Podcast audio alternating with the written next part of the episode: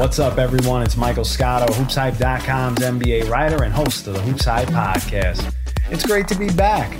We're coming back following NBA Summer League, and after having a chance to connect with a bunch of executives, agents, and scouts out there, I personally I can't remember a time when that many people around the league were happy to reunite with people, even though it was the end of a, a long season and the end of essentially the uh, off season for the better part of the moves that were made. But uh, it was great to see a lot of people and reunite with some faces. Um, and you know, folks, the, some of these NBA personnel members got introduced to an NBA Summer League rookie.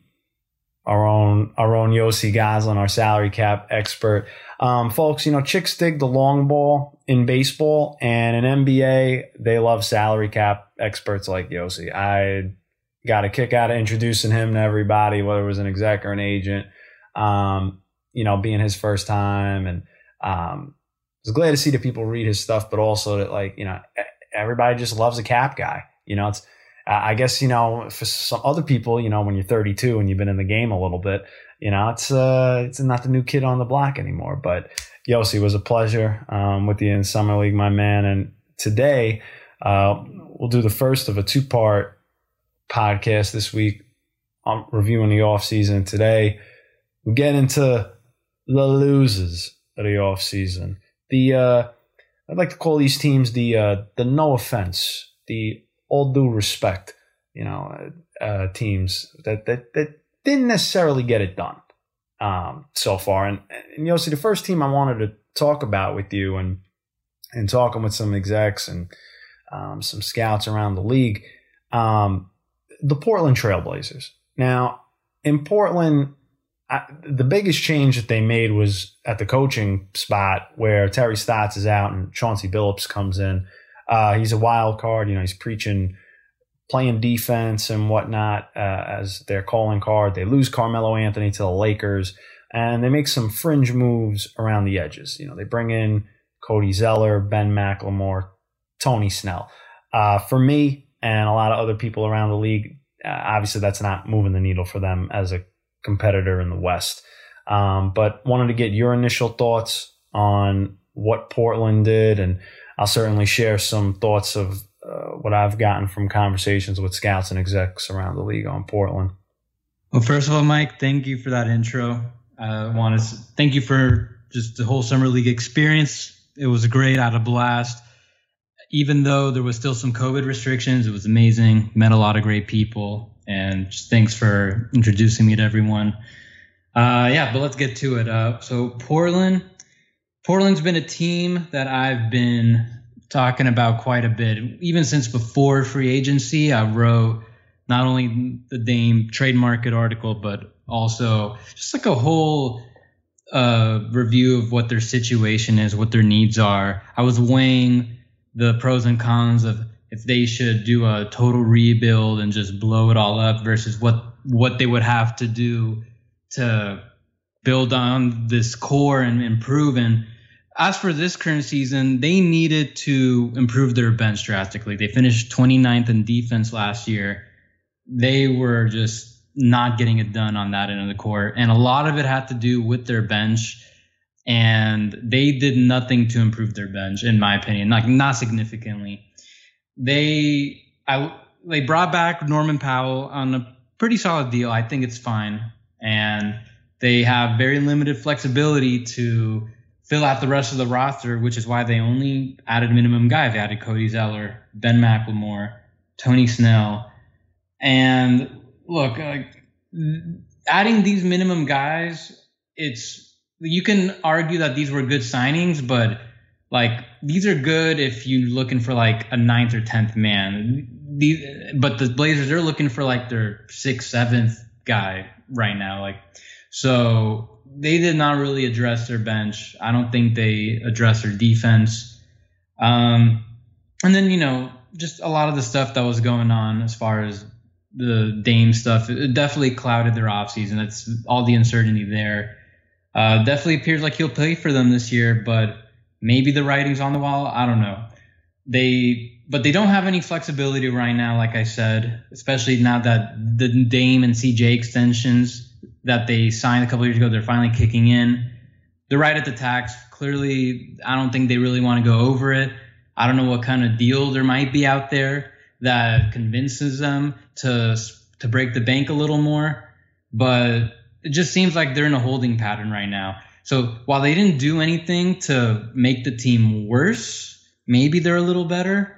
It's just this they're in this holding pattern right now. It's very unclear what's going to happen next, and um, you know un- unless there's going to be some kind of uh, commitment and maybe a subsequent move that maybe puts them a little further into the closer to like the top four of the West, uh, then it just feels to me that we're just waiting for some kind of indication or some kind of trade request. I don't know. It just seems like they're in the holding pattern right now. Just they're stuck. So this is why I would say they were a loser of the offseason. Yeah, and I mean, you see the biggest thing uh, when you talk to any rival executive agents around the league, you know, whoever, the, the biggest, the bottom line for the Portland Trailblazers is Damian Lillard's prime is on a clock right now. It's kind of like uh, Marisa Tomei okay, and my cousin Vinny. It's on. It, it's ticking. Okay, and so for me, I don't think if you're not doing anything to move the needle forward, you're not doing anything. And, and granted, they have some you know salary restrictions. I get all that, but you know one thing about like Neil Olshey, you know they made some changes on the back end of um, some of the scouting department, whatnot, and it's like. Neil is swinging and going all in on Chauncey Billups. This is his guy he and Chauncey have a relationship dating back to their Los Angeles Clippers days together. You know, Neil is very fond of uh, Chauncey Billups as a leader, and he thinks he's the right guy for the job. Ultimately, he's either going to sink or swim with this hire because they didn't make any other moves um, to the roster. And you know, with Chauncey, it, the the thing obviously, you know, with the legal stuff coming up from the past, it's just like I don't know if Neil necessarily read the room as well as he should in, in Portland with that demographic. But nonetheless, it's his swing for the fences here with Chauncey Billups, um, who many people have thought would be a coach in the league. We'll see how it translates with Damian Lillard. I always found it interesting that they went with a rookie coach, whether he has Dame's respect or not. Uh, in a win now situation, that's always a, a, wild card. And, you know, when, when you look at the roster, um, you know, I, I, I'll say this three guys got to step up in in my eyes. And one, CJ McCollum needs to become an all star for the first time in his career. He's been knocking on the door. If they're going to be successful in Portland, this needs it needs to happen this year for CJ. And this guy's got to average, in my opinion, somewhere between 23 and 25 points a game. They really need to go all in on their scoring. He was on. He was probably going to be an all star last year before he got hurt. Yeah, he was like there unfortunately, just injury, injuries are another issue going on with Portland over the years. Just right. a lot of bad And and Jusuf Nurkic needs to come back and and dominate. You know, there was a time when Nurkic was thought to be the third guy, and uh, he's going to need to be now for them. You know, Robert Covington has a chance to get more of an opportunity with Carmelo Anthony gone, scoring the ball wise on the wing um, as kind of a three and D guy. But you know what's what's interesting about Portland, um, you know, you had touched on it a little bit about their restrictions, but you know, in talking to some scouts and execs from the league, um, you know, uh, one scout said to me that uh, you know, look, they didn't have any money to do anything meaningful, but Neil Olshey is too scared to trade C.J. McCollum. That was his opinion. Um, another scout said that uh, you know, look, they didn't move the needle in Portland, but if those guys play defense like you touched on, they could be solid. They need to uh, stay healthy for the most part. Losing Melo is what it is. Um, but I, I really thought it was summed up best by this one general manager who who I was texting with earlier. Um, he said that there, he's not really sure what Portland could have done. He said, but I guess they're losers because they had to find a way to get better. And they kind of didn't do anything, which has been the whole point. They're, they're like you mentioned, they're stuck in that neutral position, and I, you're gonna have to just bank on you know Dame being Dame. CJ needs to play at that All Star level like he was before he got hurt last year, and then Rocco and Robert Covington, that is, and Jusuf Nurkic need to take that next step. I don't personally think it's enough for them to, to be a competitor in the West when other teams got better. You know, Phoenix is back. They added some fringe guys on the edges as well. Um, you expect them to be back. The Lakers, clearly, in my opinion, upgraded their talent. Um, we may disagree on that on the next episode. Stay tuned for that. Um, but everybody else in the West like seemed to get better. You know, Utah brought back Mike Conley. Uh, so I'm not seeing where Portland's making a jump. Yeah, just again, I think it comes down to the bench right now. They, I don't think there's really there's there's very little upside up front on that bench right now. Uh, I do expect. I think they might do another move. They still have. It's a, they have a couple small moves to make, like possibly with Derrick Jones Jr. Um, because they still need to fill up another roster spot too. But again, it, it's nothing that's really going to thread the needle for them. As far as, tr- as po- potential CJ trade, I just don't know what's out there that really improves the team. Um, there's always that uh, everyone's favorite hypothetical Ben Simmons trade for CJ McCollum. I don't really think that's realistic, and even then, I'm not even sure that improves them. So, what are you going to get for CJ? What player can you get for CJ that's better than him? I'm not sure. So, I kind of get why he might be hesitant on trading him right now if there's no definitive way to improve the team uh, significantly by moving him. So, it just it, it's rough. It, they're we'll maybe in time if they have enough time and they still have everyone together, maybe there's someone who becomes available. Maybe they could trade for him. They have all their picks going forward. Maybe some of their young guys are appealing. We'll see, but definitely not looking good on that part as well. You know, another team in the Western Conference that uh, some around the league, whether it's scouts or executives, felt maybe didn't have the best offseason or at least had some question marks. You know, it's tough to say fully whether a team is a, a winner or a loser because ultimately these decisions have to play out. But uh, in talking with scouts and executives, the New Orleans Pelicans were a team that some people put in the proverbial loser category. Um, you know, in, in talking with some scouts, you know, one said that they essentially had to pay and try to fix their mistakes from last summer now uh, and trying to move uh, Steven Adams and Eric Bledsoe. And, uh, you know, another scout said that, uh, you know, ultimately he felt the acquisition of Devonte Graham, he's a fine player, but they need a point guard to pair with him. And, and Lonzo Ball's now gone as part of that sign and trade. Um, the scout didn't blame them for not paying Lonzo, but at the end of the day, the scout said, I don't know who their point guard is. And you can run Zion at the point, but um, he said that I just felt like they swung and missed on a lot of guys, and that bench is very underwhelming. Uh, another GM that I, I spoke to uh, put it, in, in my opinion, more succinctly with New Orleans. The, the general manager said to me, New Orleans tried to go big, and you know he was referring to Kyle Lowry uh, and they got big timed and they didn't read the room. They gave up assets and he didn't know if the players they got were better or worse. Um, and obviously the coaching hire uh, went poorly as a one year experiment there as well. Um, lastly, another executive told me that uh, he felt that from the outside looking in, New Orleans is dealing with an unclear vision. Uh, they've got a new, young, inexperienced head coach who this executive likes, but noted is in a tough spot. And he sensed the pressure from that organization to win now. And they're in a difficult market to recruit free agents. Obviously, they had to do the sign and trade to get Devonte Graham. So to me, you know, I I like uh, you know Valanciunas as a player. I do. I just I don't know. Like I, I kind of see what these guys are saying a little bit that they, they definitely tried to swing for Kyle Lowry and whiffed. I mean, that was just, it was the writing was on the wall based on the way that they did the transactions and freed up the cap space.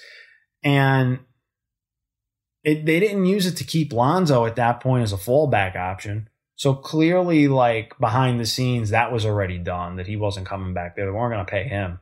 and they went all in on Lowry. I think what surprised me personally, um, knowing, especially as a Brooklyn guy and being around Trajan Langdon, I would have thought maybe they would have went after Spencer Dinwiddie a little bit more. But again, the writing was on the wall that you know Bradley Beal was making an aggressive push to get him, and the Washington front office.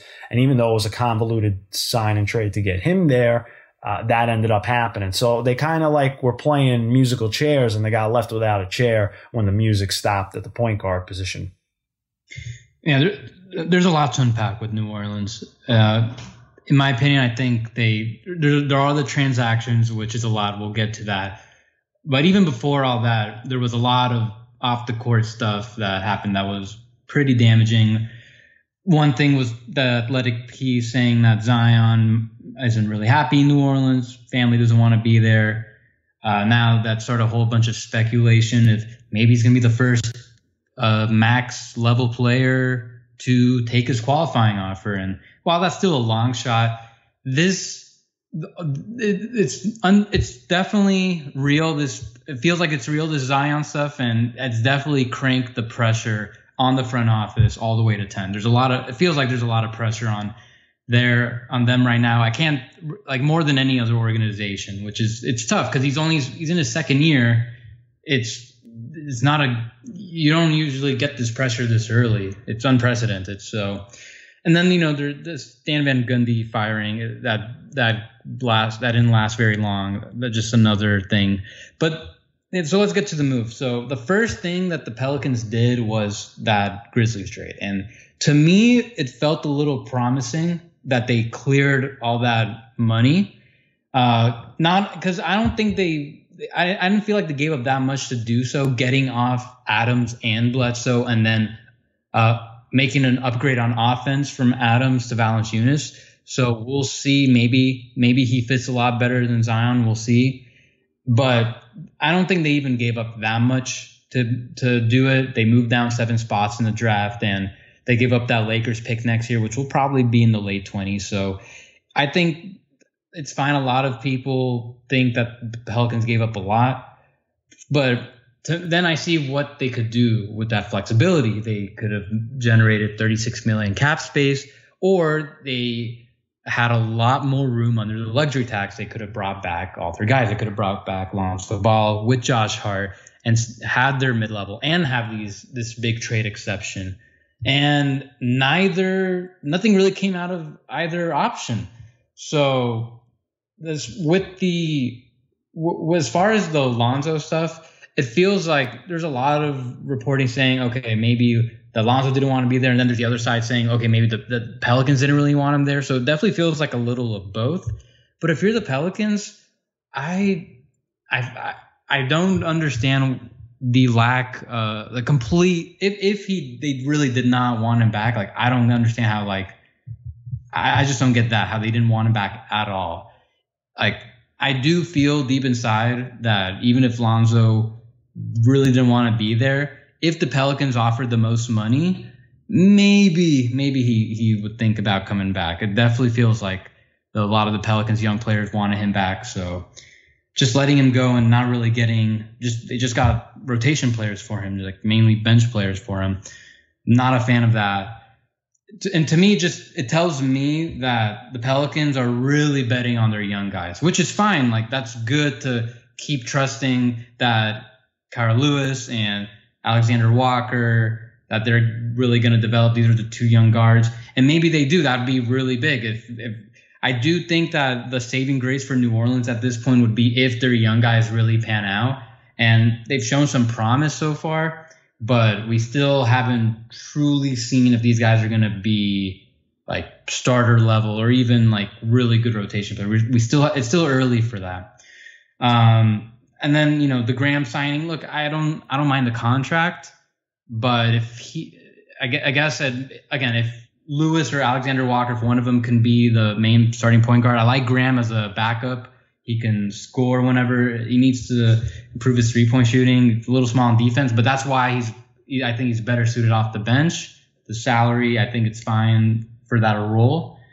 Uh, so we'll see because in the end, the Pelicans are really betting on their young guys panning out, and that's going to be everything. That's what I'm going to keep my eyes on for them going forward. You know, with the Pelicans, it's interesting too because they also um, work out a deal with Josh Hart and, and, they bring him back. And with Josh, um, it's interesting to me because basically, uh, you know, with Josh, there were some conversations about uh, potentially a sign and trade with Lauri Markkanen of the Bulls, and and Josh Hart's name came up.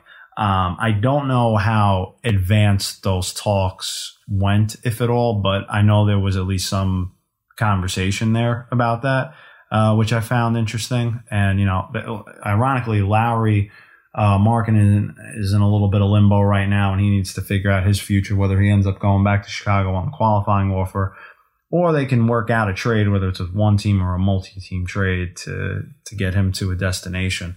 Uh, again, folks, this is definitely going to be on uh, Chicago is going to be on the next podcast for sure. Um, I am definitely going to have a lot to say about that team with Yossi. We may differ a little bit on that as a little preview for that. Um, but you know, you touched on a lot of the things with New Orleans, and um, you know, it it was interesting because like also being in, in Vegas Summer League, you know in addition to catching up with uh, people that are, you know, NBA personnel people, you know, I used to work with Will Guillory at the Athletic uh, when I was there, and you know, Will's a good friend of mine still, and and, and we were all like talking about that um, and Zion's future, and you know, like yeah, I, I think everybody realizes that you know Zion the the put it this way the the noise whatever you want to call it about Zion to the Knicks um, I mean, that's that's always been around. I remember when I I took a video and I posted it on Twitter about Zion talking about the Knicks, and you, could look it up on Twitter, search it. Like it, that stuff has always gained a ton of traction. He's obviously close with R.J. Barrett on the Knicks. Um, they're very close friends from their time at Duke and through the high school rankings together. Um, it, it, it's just that noise isn't going anywhere. I just think for New Orleans, I thought, you know, Jonas Valanciunas has to be as good of an upgrade as I think he can be for them um, at the center spot. I'm just curious in a point guard league um, how losing Lonzo Ball is going to affect this team overall. And if they end up shifting kind of Zion to more of a point forward role, which we saw a little bit of last season, I'm curious if that gets an extended look um, as they try to maximize his value and um, his happiness there ultimately. So uh, time will tell on that. But um, you know, we we talked about Devonte Graham and Devonte Graham, of course, coming from uh, the Charlotte Hornets, and you know, I don't really know if you can classify the Hornets as a loser um, in free agency. I wouldn't go that far. Um, to me personally, you know, they go from Cody Zeller to Mason Plumlee on uh, a change at center there. And I, is it an upgrade? Yeah, I think it's an upgrade. Is it substantial? Eh, I don't know. You know, I know that Nerlens Noel, before he re signed with the Knicks and before the Mason Plumlee trade happened, I know that he had at least had some interest in Charlotte uh, with the potential to be a, a pick and roll partner with LaMelo Ball and, and being a, a lob dunker on offense and and, a, and the defensive anchor there. Um, you know, I think they could use some help in, in, that regard on defense. I don't, you know, Mason Plumlee is a solid pro, uh, but shot blocking is not one of his known strengths. And one other move that they did that I think to some people kind of came a little bit out of left field. They end up getting Kelly Oubre Jr. on the market, and um, you know, I spoke to one scout who who put it this way, you know, quote, the Oubre signing was weird. They need to keep developing Miles Bridges and give him exposure. Uh, I feel like they're in a win now mode. Uh, I like Plumlee compared to what they have. It's another blah center, but he's an upgrade over Cody Zeller. Listen, folks, some scouts, you know, they're a little bit more blunt in their analysis when they're talking.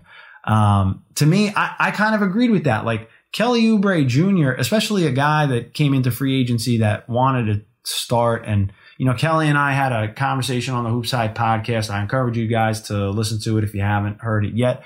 Uh, there's also a transcript as well. you know, Kelly wanted a chance to spread his wings, and I, I just wonder in Charlotte, you know, you could play Miles Bridges at the four if you want, but you're going kind of small at that point. I'm, I'm kind of curious how these pieces fit. Um, one scout said to me that, quote, Terry Rozier is going to get overpaid now with this extension, but you kind of have to do that if you're Charlotte. Um, I know that you, I'll, and I'll let you have the floor in a little bit. I know you have a stance on the uh, Terry Rozier contract. We've talked about this off air. Um, but to me, I, I, just wonder how the, the Kelly Oubre signing is going to mesh with this team. I mean, it, it, it's it's a short term, you know, kind of swing for the fences, and he's a young guy. Maybe it pans out. I'm just curious how it affects the other guys there and their development. And I thought maybe they would go a different direction at center than Mason Plumlee, And I know some others felt the same. So I don't know if I'd call them a loser, but there's certainly some questions here in Charlotte and obviously losing Devonte Graham to the New Orleans Pelicans as well.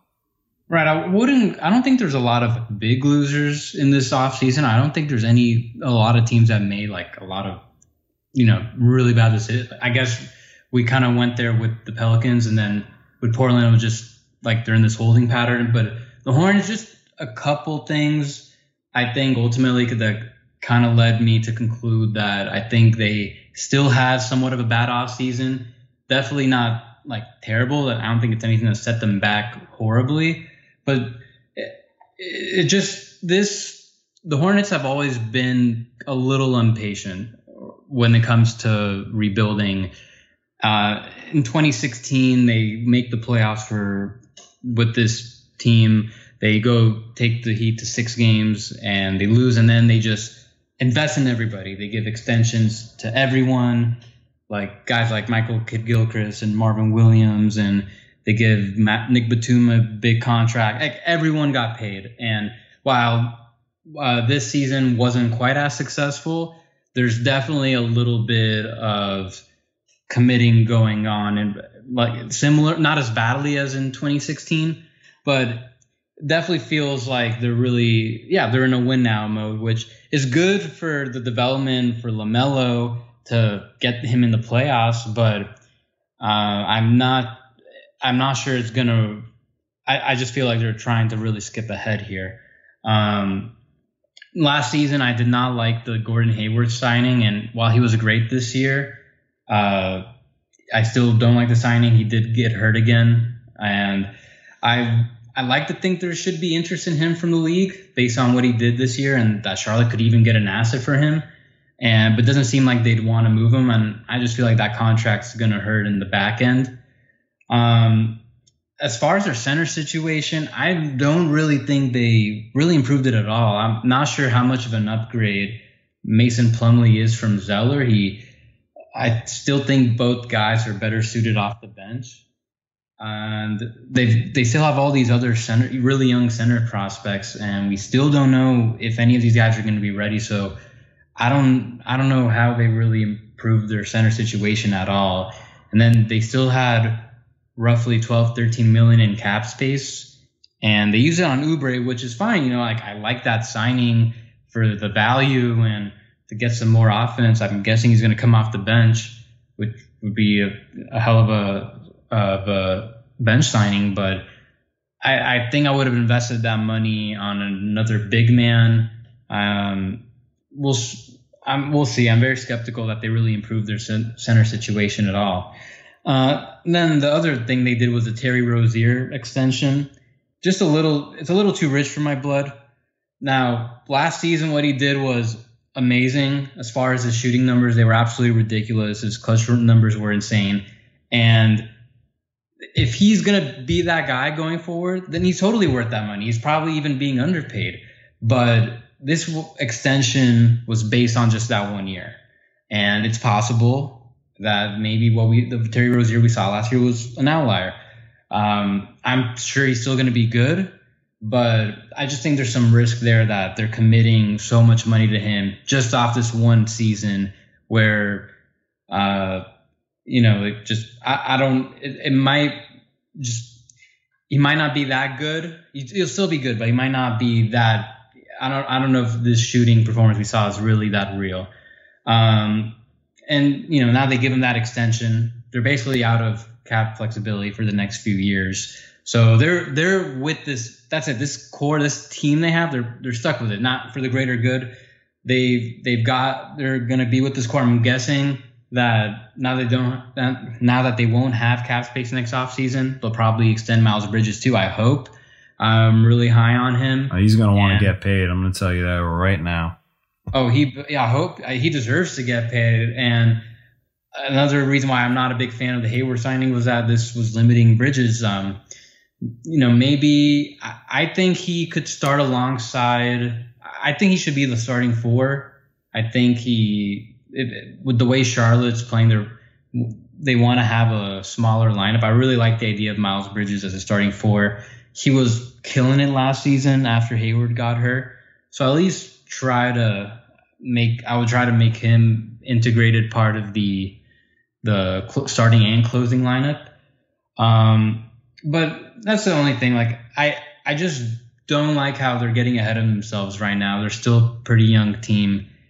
Um, I don't like if this is going to be the core they've got going forward. Yeah, there's going to be a lot of improvement. I'm sure. I'm sure. I think Miles Bridge is going to get a lot better. I think PJ Washington is going to get better. Uh, even and hopefully Terry Rozier stays this good and the rookies develop. But even then, I'm not and even with LaMelo Ball, if he becomes an all star within the next two years, I'm still skeptical of how far this core can go um, in the East. I'm not sure they. I'm not too sure they'll be able to break like home court advantage within I don't know the next three four years. We'll see. Hopefully, I'm wrong, uh, but I just think they def- it feels like they definitely skipped a lot of steps. You you touched on Miles Bridges, and for those who are listening, obviously a little bit of a breakdown here as a starter. Miles Bridges averaged 18.6 points, 6.7 rebounds, and he did that in 36.1 minutes. Not bad. Shot 41.8% from three.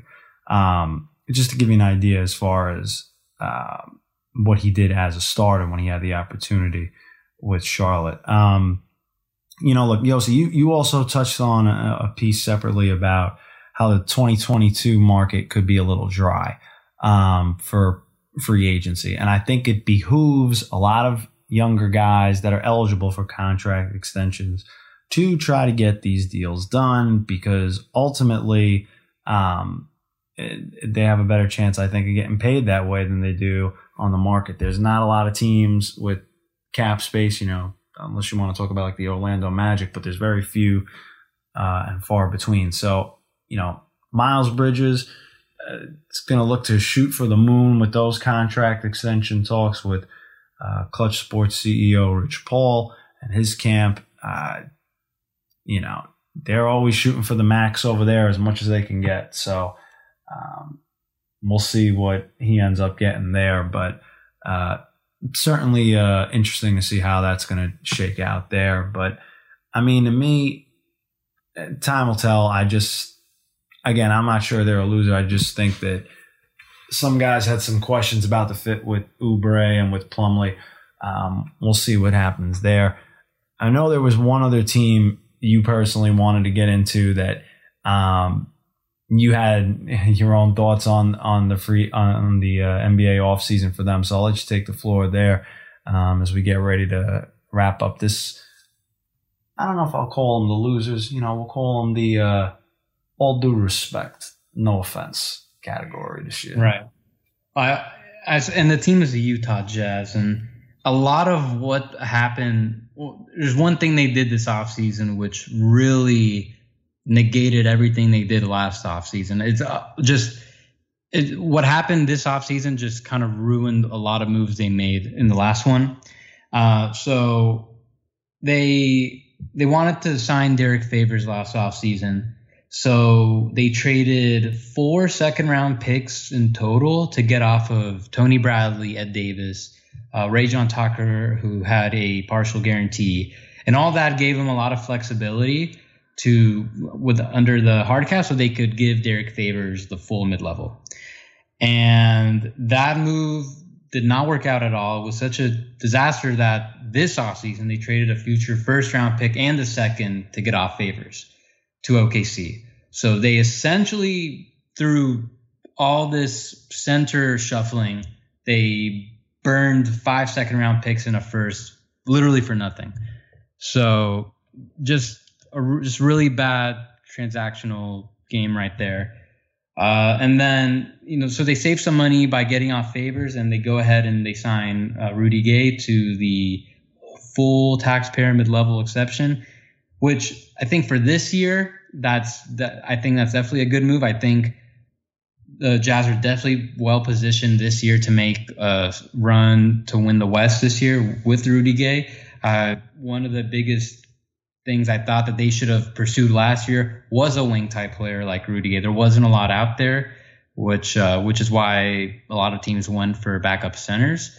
But that's uh, so they're definitely well positioned now. I think they needed there were kind of a wing short. He can play some stretch four for them. I like it this year, but I don't like that they gave him three years with the player option for the third. Um, he's he's been very productive for the Spurs. He really reinvented himself as a valuable role player these past four years with them. But he's 35.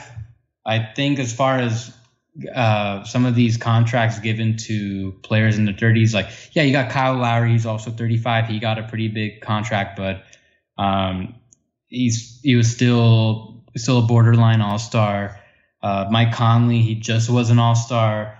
Um, while this isn't a very big contract, just where Utah is, I'm. It just there's a very I in my opinion there's a very good chance that maybe he like follows off by the second year. I don't even know if he would make. He might not even make it to the third with that player option there. Um, so we'll see. Like I said, it's a good fit for this year, but I just I'm a little skeptical for how long. I, and it just feels to me they might be in another position, like with this Derrick Favors contract, maybe with Rudy Gay. We'll see. Ultimately, for Utah, I I understand what you're saying there on those moves. I would say, you know, like they brought back Mike Conley. The core of the team is the core. They're gonna just try to run it back, and it is what it is. See if they can get over the proverbial hump or not um, but I'm not sure they're going to. Like I said, other teams in the West got better. Um, you know, the, eventually, like, you know, teams are obviously going to keep tabs on Donovan Mitchell too. Um, just like they have with guys like Brad Beal and, and you know, the Zach LaVines of the world. Um, you know, I'm curious right now if there's going to be like who's going to be that next star that people talk about that could get moved, but time's going to tell on that, and time's going to tell whether these moves ultimately pan out for these teams or not. But um, as always, on behalf of my colleague Yossi, I want to thank everyone for tuning in to this episode of the HoopsHype Podcast. If you want to hear more episodes of the HoopsHype Podcast with guest appearances from NBA players, coaches, executives, and media members, you can like and subscribe to it on Spotify, Apple Podcasts, and anywhere else you listen to podcasts.